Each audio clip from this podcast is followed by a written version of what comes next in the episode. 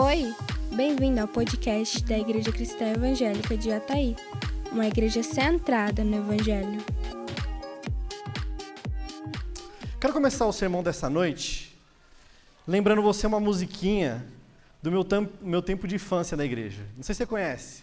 Havia um homenzinho torto, morava numa casa torta.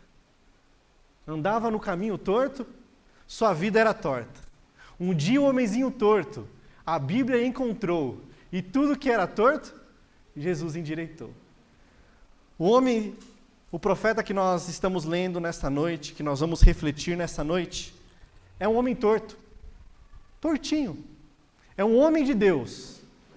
A gente canta essa música para pessoas que não se converteram, né? Mas o homem que nós estamos estudando nessa noite, Jonas, está torto. É torto. Abra sua Bíblia então comigo em Jonas, capítulo 4. Jonas, capítulo 4. O hominho torto da nossa história é o próprio Jonas. Quero lembrar você, capítulo 1, nós temos um homem com conflito de identidade, um homem que desobedece a Deus, foge de Deus. No capítulo 2, nós vimos uma oração bem superficial. Uma oração, se você espreme, sai bicho. Uma oração contaminada. E semana passada nós vimos obediência mínima. Obedecer ali só para cumprir alguns requisitos. Hoje nós encerramos a nossa série em Jonas, capítulo 4. Leia comigo do, cap... do versículo 1 ao versículo 5 primeiro. Com isso, desgostou-se Jonas extremamente, ficou irado. E orou ao Senhor e disse: Ah, Senhor, não foi isso que eu disse, estando indo, estando ainda na minha terra?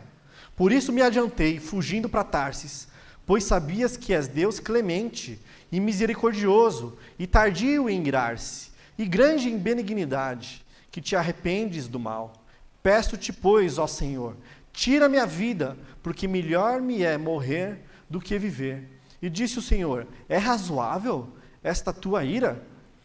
Então Jonas saiu da cidade e assentou-se ao oriente da mesma, e ali fez um enramada e repousou debaixo dela, à sombra, até ver o que aconteceria à cidade. E, e a primeira tortice, não sei se existe isso aí, essa palavra, mas a primeira característica torta do profeta Jonas é uma teologia ruim, perdão, uma teologia boa e um coração ruim. Uma teologia, entre aspas, boa e um coração ruim. Jonas aqui, a gente tem que lembrar, acabou de acontecer o avivamento. Acabou de uma multidão, 600 mil pessoas se converterem. E ele está irado. Ele ora para Deus e diz: Deus, isso foi um erro. O Senhor errou. Senhor caducou, não é para fazer isso. E ele expressa isso no versículo 1, desgostou-se. A linguagem no original aqui é muito interessante. Deus fez bem e Jonas diz: Eu só vejo mal. Eu só vejo mal no que Deus fez. Mas eu quero trabalhar essa tortice da teologia, entre aspas, boa, mas o coração ruim. Olha comigo o versículo 2, parte B. Pois sabias que és Deus clemente e misericordioso, e tardio em irar-se, e grande benignidade, que te arrependes do mal. Isso aqui é teologia boa. Isso aqui é um profeta descrevendo os atributos de Deus. Aqui você tem misericórdia, clemência, tardio em irar-se, benignidade, que arrepende do mal. É uma teologia boa. Só que o coração dele é ruim. Ele olha para o povo de Nínive e diz: Esse povo não devia se converter. Esse povo não merece a, a graça de Deus. Esse povo não merece misericórdia. Quando eu entrei no seminário, muita gente olhou para mim e falou, eu não era pastor, né? Eu era um jovem. E ele olhava para mim e falava, ó, oh, você vai se perder. Você vai abandonar Deus. Porque teologia afasta as pessoas de Deus. E realmente eu vi alguns amigos desviar. Acho que nunca se converteram, acho que nunca se entregaram para Jesus.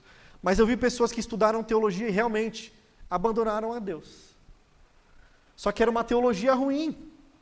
E era um coração que já estava longe de Deus. Porque teologia boa, conhecimento de Deus verdadeiro, te torna mais humilde, te, dobra seu joelho, faz você orar mais, faz você ficar mais admirado com a glória de Deus. Quando você estuda teologia, você fala: Uau, eu não sei nada, eu não conheço nada, Deus é muito grande, eu não consigo enclausurar Deus, eu não consigo colocar Ele numa caixa de sapato, eu não consigo nem descrevê-lo.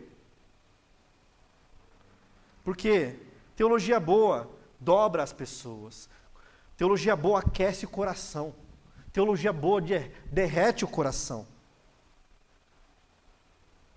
E nós temos aqui um homem que tem aparentemente uma teologia boa. Por que eu disse aparentemente? Porque olha, ele olha para o próximo e diz: O próximo não merece a tua graça. Então não é uma teologia assim tão boa. E qual é a característica que está muito em evidência? Por causa da sua teologia boa, entre aspas, e por causa do seu coração ruim, o que é que acontece? O profeta está frustrado. Você olha para o texto e vê um profeta frustrado. Frustração significa incompleto, não atingir o objetivo, as coisas que não acontecem como você e eu gostaríamos. O profeta está tá pensando nisso. O objetivo dele era: Nínive devia ser destruído. Nínive devia ser destruída. Só que não aconteceu isso, então ele está frustrado. Ele está chateado com Deus. E eu quero um pouco trabalhar com você a questão da frustração. A frustração, ela tem dois opostos igualmente iguais. Opostos iguais. Eu vou explicar isso. Primeiro, frustração daquilo que eu não alcanço, daquilo que eu não atinjo. É você suar, suar, trabalhar, trabalhar e não receber aquela promoção. Não alcançar o seu objetivo. Estudar, estudar, estudar, estudar e não conseguir passar na prova da faculdade para conseguir uma bolsa. Você se sente frustrado, a pior pessoa do mundo. Estuda, trabalha, sua e não alcança seus objetivos. Você trabalha, trabalha e o dinheiro parece que não rende.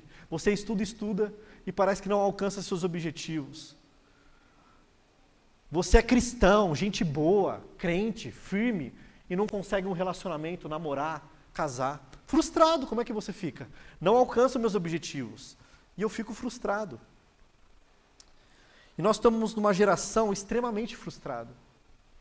Olhe para os seus filhos, você que tem filho. Eu acho que a maioria não, porque a geração passada era meio, meio raiz. A geração passada não, eu acho que não se encaixa no que eu vou descrever agora. Mas é muito natural hoje os pais não deixarem os filhos se frustrarem, os filhos chorarem. O filho não pode chorar, não, filho, toque. aqui. Não, filhinho, não, não precisa chorar, toma. A gente não quer frustrar nossos filhos. Só que você conta um conto de fadas para o teu filho, acha que a vida é Disney. Aí quando ele amadurece, começa a trabalhar, começa a conviver realmente na sociedade, fecha uma porta na cara dele. Ele encontra um patrão ruim, que diz você é incompetente. E aí como é que ele fica? Foi criado a vida inteira, dizendo, não filhinho, não vai acontecer nada, vai, vai dar tudo certo. Não precisa chorar. Irmãos, nós temos que ensinar nossos filhos a chorar. Lá em casa a Simone sempre disse isso. Eu sou o que não deixa chorar. Estou aprendendo. Mas a Simone diz: não, ele tem que aprender. Ele tem que aprender a se frustrar. E criança fica frustrada toda hora. Começa, o Noah começa a construir o castelinho dele, aí ele derruba a primeira peça, aí ele pega a mão e derruba tudo. Ah! E joga no chão, e coloca a cara no tapete e bate. Ah! Mas nós estamos criando uma geração que não, não vai acontecer nada, vai dar tudo certo, você não vai se frustrar, a vida é um mar de rosas. Aí quando você entra no mundo real, o que, que acontece? Frustração. Pai, você falou se eu estudasse eu ia conseguir. Por que eu não consigo?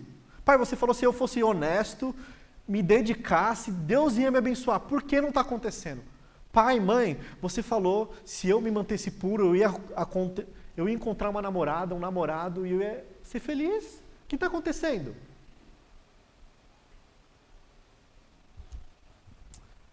Então, a primeira frustração é não conquistar aquilo que se quer. Jonas está frustrado, porque isso aconteceu. Nínive não foi destruída. Mas existe um outro nível de frustração, que é atingir seus objetivos. Ué, pastor, não entendi.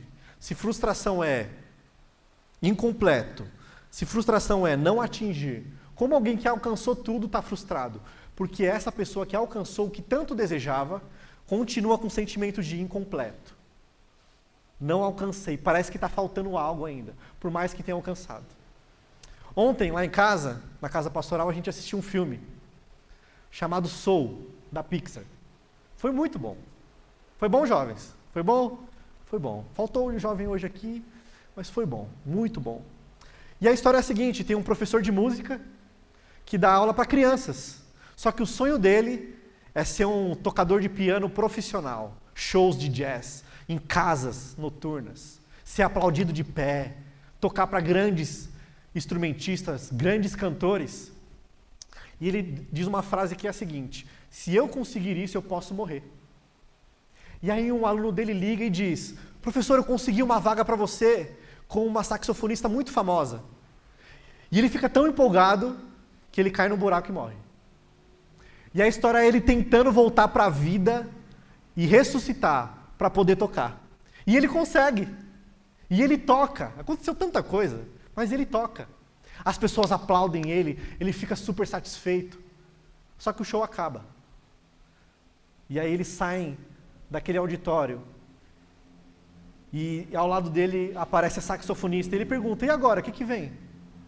Ela, amanhã a mesma coisa. E depois? A mesma coisa. E ele diz: é que eu ansiei tanto por esse dia eu desejei tanto esse dia, eu achei que se eu conseguisse isso eu ia ser pleno, feliz. E, e não aconteceu o que eu imaginava. Muita gente está assim, gente. Você acha que só pessoas que não conseguem alcançar seus objetivos estão frustradas? Existem bilionários, milionários que estão extremamente frustrados. Deixa eu contar uma coisa para você. Existe pastor de uma congregação de 15 mil pessoas que está frustrado. Não só são homens de não sucesso, são homens de sucesso, também ficam frustrados. Por quê? Porque Eclesiastes já diz para nós que essa vida não vai preencher você, que as coisas dessa terra não preenchem o buraco do seu coração, que essa terra é, vapor. A ideia de Salomão é que você pega tudo que essa terra tem para oferecer, quando você comprime, sai ar. Você já se sentiu assim? Não, quando eu casar, ué, casei. Não, quando eu namoro. Ué. Quando eu for promovido. Ué. Quando eu for pastor. Ué. Quando eu tiver um filho. Não, segundo. Não, terceiro. Teve uma seleção inteira e ainda não está feliz. Está incompleto. Porque só Deus pode preencher esse buraco infinito do nosso coração. Então nós temos dois tipos de frustração e Jonas está frustrado. E olha o que ele vai dizer aí no versículo 3. Lembre-se, é a primeira vez que Jonas conta a real para Deus. Sempre, nas outras falas, Jonas sempre falou: Ah, Deus, tá bom, meio por cima. Agora, Jonas está sendo sincero. Ele diz: Peço-te, pois, ao Senhor, tira a minha vida, porque melhor é morrer do que viver. Lá no versículo 8 vai dizer de novo: Eu prefiro morrer. No versículo 9 vai dizer, vai dizer Eu quero morrer. A ideia do texto não é que ele deseja a morte mesmo. A ideia do texto é uma hipérbole, é que ele está gritando que nem um bebezão. Deus, me mata, me mata, o Senhor não fez o que eu queria. Essa é a ideia do texto. Mas não deixa de ser verdadeiro que pessoas frustradas tiram a vida, que pessoas frustradas se suicidam. Eu fui pesquisar. 800 mil suicídios acontecem por ano no mundo. Quase um milhão de suicídios por ano de gente que não conseguiu o que queria e de gente que conquistou tudo o que queria e ainda se sente incompleto. 800 mil pessoas tirando a vida. Eu te convido hoje, amanhã, entra na internet e coloca assim: suicídio de pastor famoso. Você vai ver um pastor que tinha 20 mil membros. 20 mil membros. Pregava um absurdo. Salário bom para ele. Uma, sucesso, não é? 20 mil pessoas, é sucesso. Tirou a vida. Você está com um profeta aqui, um pregador frustrado. Irmãos, eu fico frustrado quando eu prego mal. Simone sabe. Eu sei quando eu prego melhor e quando eu prego pior. E quando eu prego mais ou menos, eu fico, meu Deus, isso é pecado. Eu estou achando que é eu que vou fazer o negócio. Mas acontece por quê? Porque eu sou humano. Você é humano. E você se frustrou. Eu tenho certeza disso que você já se frustrou. Ou está frustrado nesse momento. 800 mil pessoas se suicidam por ano. E pastor, como a gente lida com isso? Com um homem frustrado, com um homem que tem uma teologia mais ou menos e um coração ruim. Lembrando de Jesus. Jesus passou pelo momento difícil da sua vida. E quando ele passou pelo momento difícil, ele fez a seguinte oração: Senhor, Pai, Deus, Pai, se for possível, afasta de mim esse cálice, mas seja feita a tua vontade. Jesus descansa na vontade, Jesus se rende à vontade de Deus. Jonas não. Jonas não se rende à vontade de Deus. Jonas diz para Deus: Deus, o Senhor está errado, o Senhor errou, o Senhor caducou. Quer parar de se frustrar?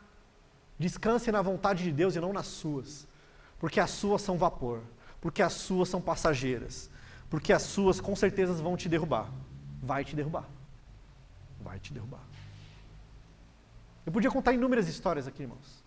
Eu já lidei com jovens aqui, não dessa igreja, de outras igrejas, que a vida dessa, da menina era ser abraçada por alguém, é ter um menino para namorar.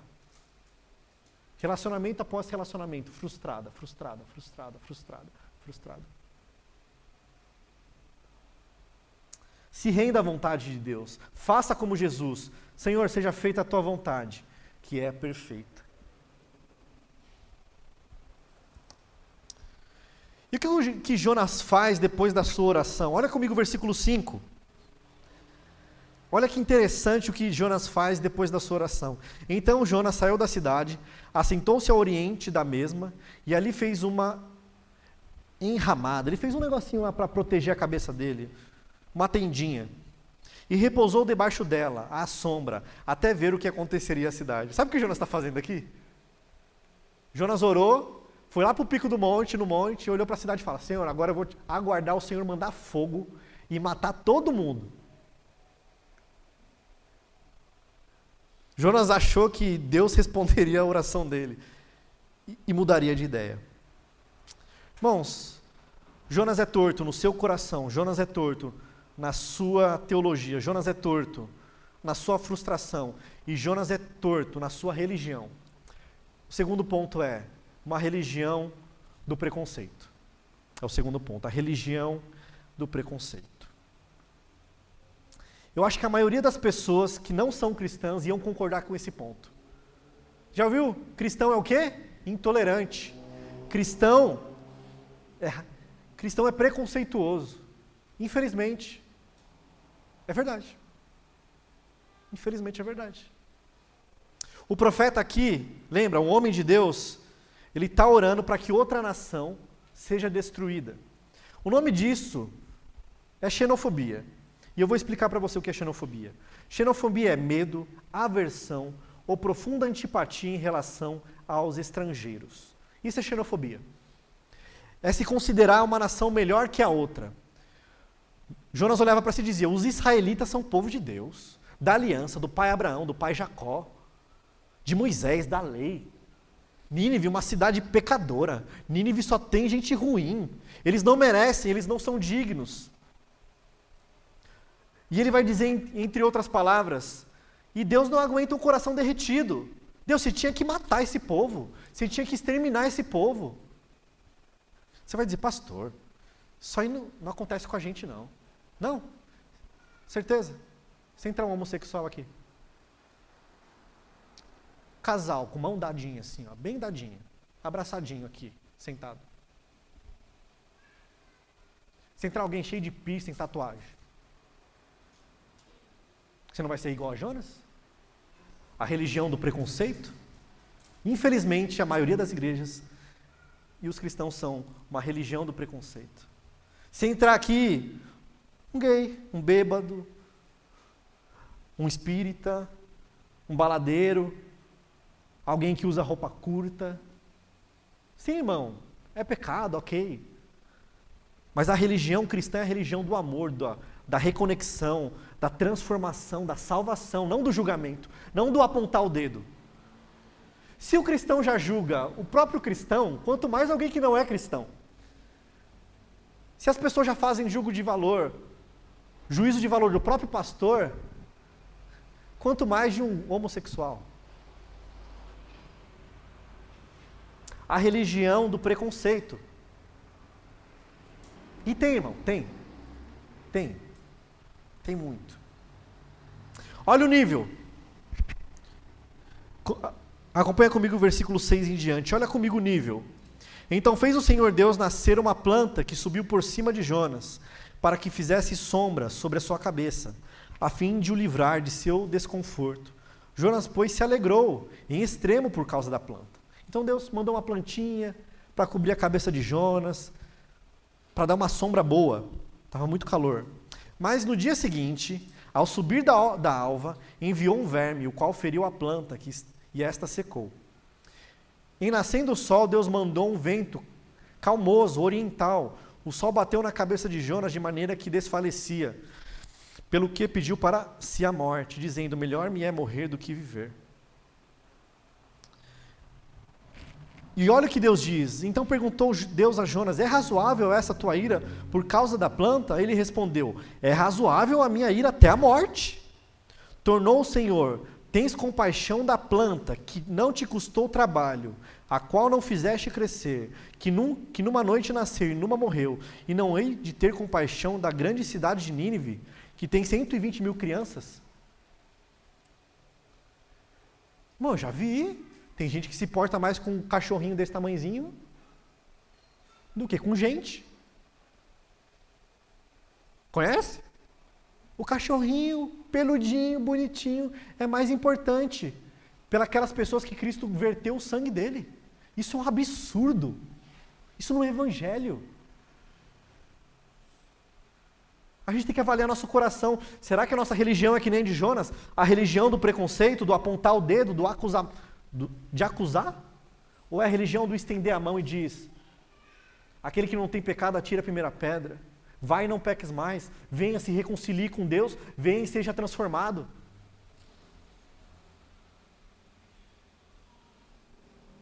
Outros casos, pessoas divorciadas, pessoas em segundo casamento, pessoas amaziadas. Nossa, tão pecadora.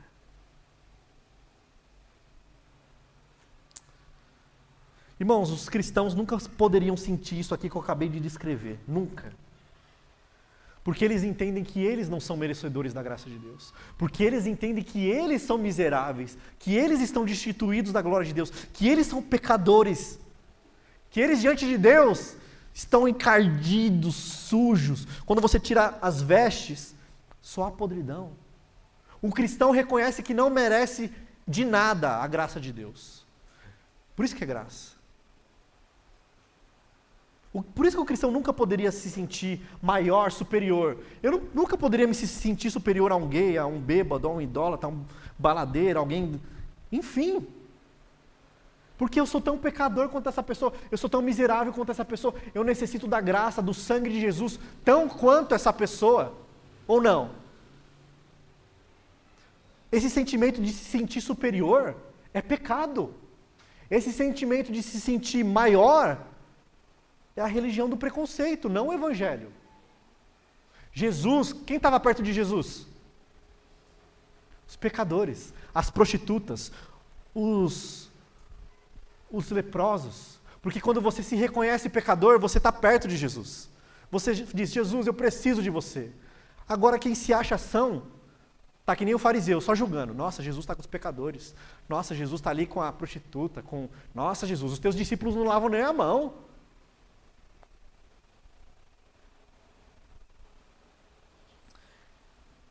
Irmãos, a gente precisa compreender a doutrina do pecado. Você é muito pior do que você imagina. Muito pior. Muito. Eu sei que eu sou ruim. Mas se eu ver mais, eu falo, nossa Deus. Mas esse mesmo Deus, irmãos, que, que nos vê assim como pecadores, nos ama de um jeito extraordinário. Nos ama de um jeito abundante abundante. E é isso que eu quero ver com você agora. Compaixão de Deus. Então nós temos um, um Jonas torto quanto à sua teologia, quanto ao seu coração e quanto ao seu julgamento para com o próximo. Mas nós temos um Deus que ama esse homem tortinho, que é Jonas. Vamos lembrar algumas coisas? Jonas foge, Jonas dorme, Jonas então é um dorminhoco. Jonas pede para que os marinheiros joguem ele no mar porque ele não quer ter responsabilidade. Jonas está no fundo do poço, no, no ventre do peixe, faz uma oração ruim, superficial, cheia de bicho. Ele é vomitado, desprezado por Deus. Deus manda ele pregar, ele prega assim, ó, do jeito dele, meia boca. Agora ele está irado, frustrado e dizendo: Deus, o Senhor errou. E ainda está na religião do preconceito. Mas, irmãos, notem Deus. Deus manda uma tempestade.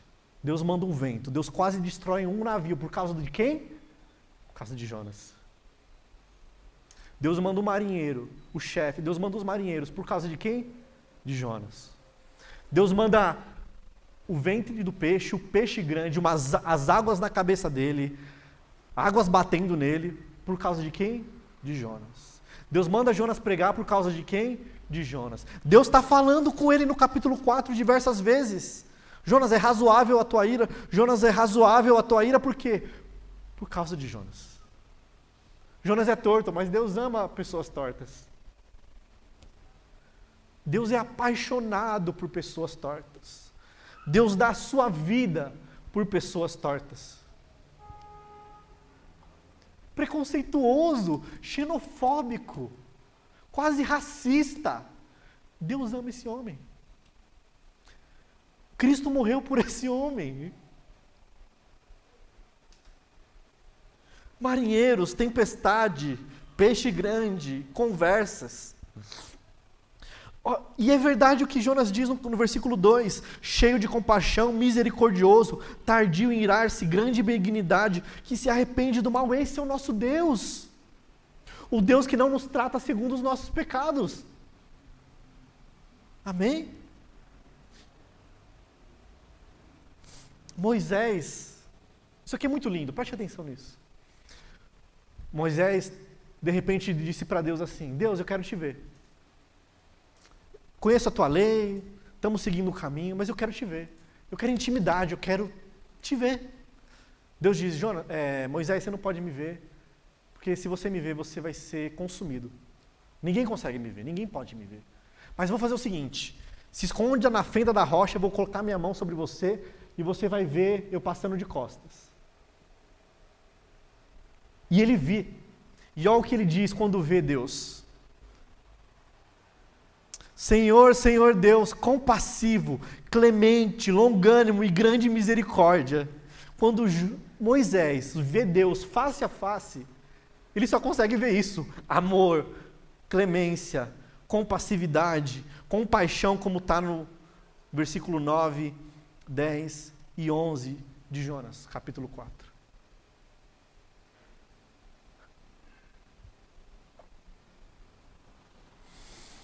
Irmãos, eu fico me controlando para não chorar, porque isso aqui é maravilhoso. É maravilhoso, isso aqui é evangelho puro. Mas parece que a gente perdeu essa sensibilidade, a gente perdeu esse amor, a gente perdeu essa contemplação da compaixão de Deus. A gente lê João 3,16 e ó, não sente nada. É como ter lido aquele sorte do, do pastelzinho chinês. João 3,16 diz: Porque Deus te amou tanto que o filho dele morreu por você. Esse é o tamanho do amor de Deus. E Jesus dá a sua vida por nós, e ele não é preconceituoso. Jesus na cruz, vindo todo mundo xingar ele, bater nele. Perdoa, Pai, porque não sabe o que faz. Perdoa esse pecador. Perdoa esse pecador. Irmãos, a minha oração nesta noite é que você tenha consciência de quão pecador você é e quão amado você é. Isso muda tudo. Quando eu entendo quão miserável eu sou e quanto Deus me ama, isso é transformador, isso é o evangelho puro e simples. O Sovereign Grace uma banda cristã americana, acho que é americana, escreveu uma música que eu acho que descreve um pouco dessa obra grandiosa. Preste atenção. Perdido andei. A música é Tudo é Jesus para mim. Perdido andei na escuridão, pensando me encontrar. Quis vida, paz, satisfação, morrendo em meu pecar. Jamais pensei ser um dos teus, por um rebelde eu ser. Se antes não me amasse Deus, não ia te querer. Mas ao seguir em perdição, sem custos calcular, mudaste a minha condição e vieste à cruz mostrar. Ali eu vi o amor de Deus, sofreste em meu lugar, tomaste o juízo que era meu, para graça eu desfrutar. Aleluia. Tudo é Jesus para mim. Aleluia. Minha vida é Cristo.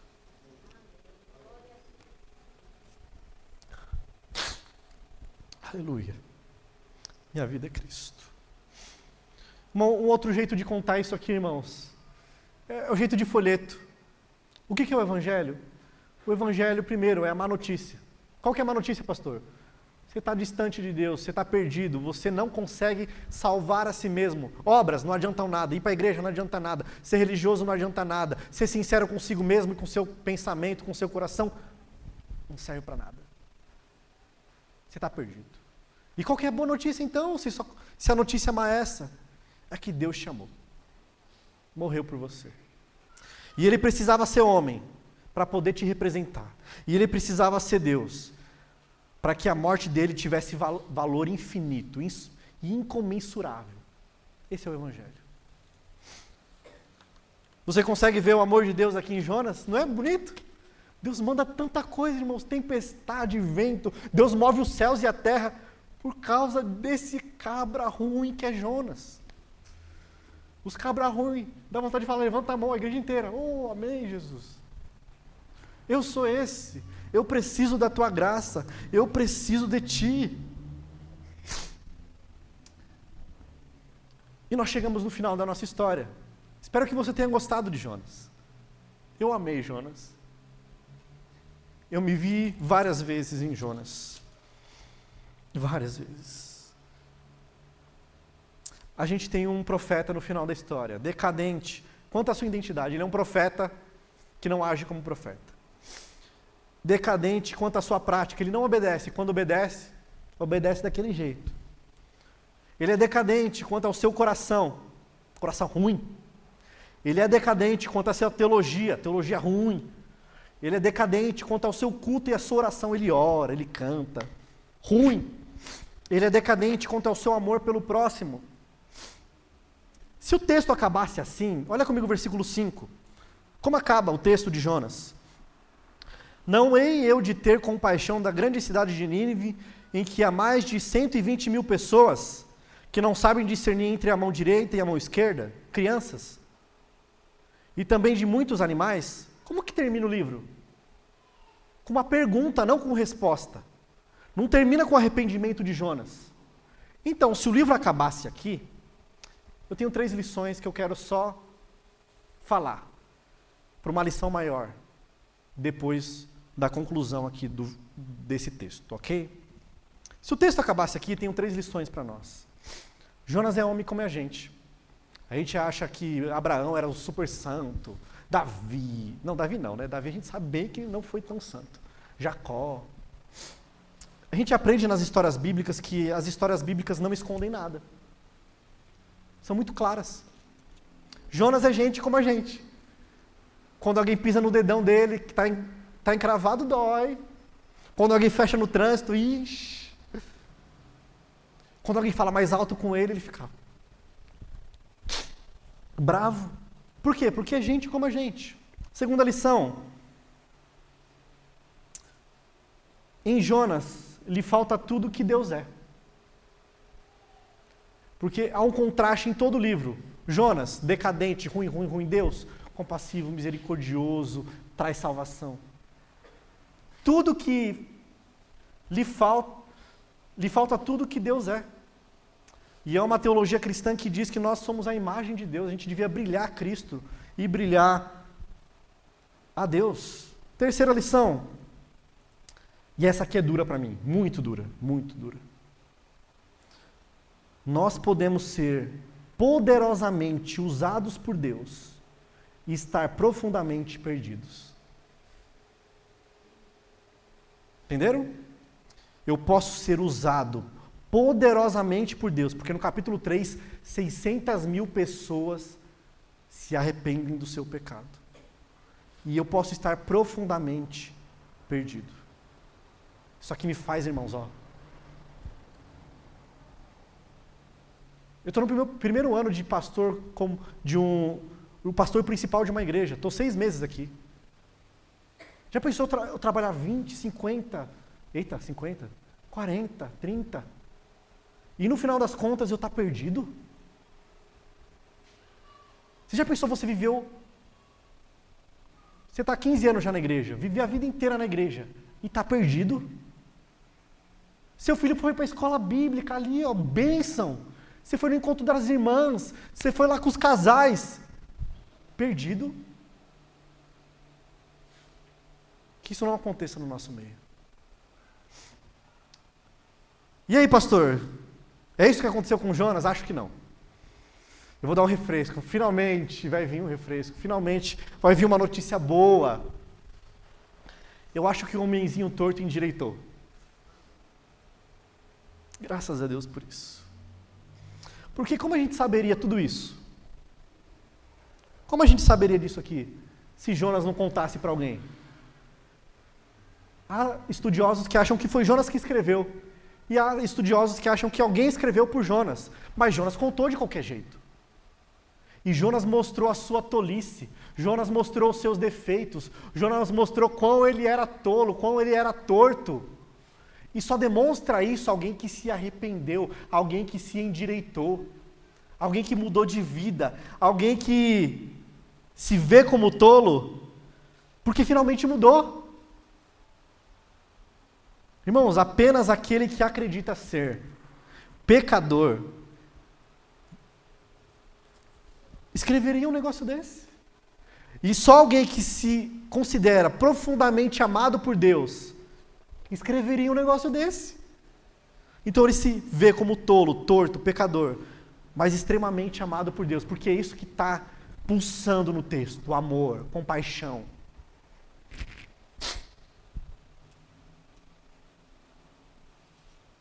Apenas aquele que, se, que tivesse se tornado jubilosamente seguro no amor de Deus escreveria um texto como esse. Já pensou em escrever um texto dos seus defeitos, das suas tolices? Chega no final, você nem passa um pano para você. Você fala, acabou mal mesmo. É o que Jonas fez. E a última lição que nós temos, irmãos, é que o homenzinho torto endireitou. Conhece irmãozinhos e irmãozinhas tortas? Talvez seja você. Mas talvez seja um parente querido. Talvez seja um amigo querido. Talvez seja um familiar querido. Talvez seja seu filho, seu cônjuge. Deus endireita, Deus salva, Deus transforma, Deus move céus e terras para abocanhar nós com a sua graça. Deus transforma. E é por isso que nós cantamos, a começar em mim. Quebra corações que essa mensagem comece no seu coração. Que Deus te transforme, que Deus te endireite, que Deus te avive, que Deus te renove, que o Evangelho pulse. Se há preconceito, que acabe. Se há julgamento, que acabe. Que pulse o amor, a compaixão de Deus. Deus transforma. Aleluia. Deus salva. E eu quero orar por você com você, primeiramente por você, e depois eu quero que você entregue alguém que precisa que Cristo o endireite, que Cristo o salve, que Cristo o alcance. Em toda a história de Jonas eu mostrei Cristo para os irmãos. Cristo. O Evangelho é Cristo. E Cristo derramou sangue por Jonas e derramou sangue por mim e por você. Vamos orar? Fique de pé, por favor. Eu pode vir aqui já pegar um violãozinho para tocar começar em mim? Ore por você e depois coloque alguém que precisa de oração para se endireitar. Havia um homenzinho torto, morava numa casa torta, andava num caminho torto, sua vida era torta. Um dia o um homenzinho torto encontrou a Cristo e endireitou-se. Amém. Senhor Jesus, obrigado pela tua palavra. Ah, como o Evangelho é grandioso, como o Evangelho é precioso, como o Evangelho brilha, como o Evangelho é apaixonante. O Senhor morreste, Senhor, pelos nossos pecados, por homens tortos e em miséria. Graças seja dadas a Ti, Jesus. O louvor desta igreja é dado a Ti, Jesus. Essa oração, esse louvor é para Ti, Jesus morreste em meu lugar, morreste em meu lugar. Me ajuda, Senhor, e ajuda meus irmãos a endireitar-se, a endireitar-se, a ter uma teologia boa, um coração pegando fogo, a ter o um ministério da compaixão, da misericórdia, da gratidão, a contemplar e se deleitar no amor de Deus. E rogamos, ó Pai, neste momento, por parentes nossos, queridos nossos, amigos nossos, que precisam conhecer Jesus, ó Pai, visita-os, transforma-os, salva-os, move, Pai, o vento, move a tempestade, move o, tudo, Senhor, mas salva, salva.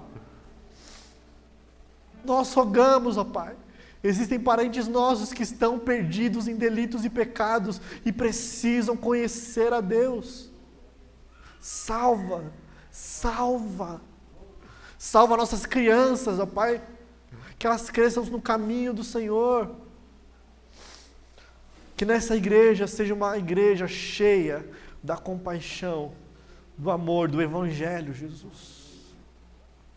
E a começar em mim, ó Pai, quebra corações. Em nome de Jesus.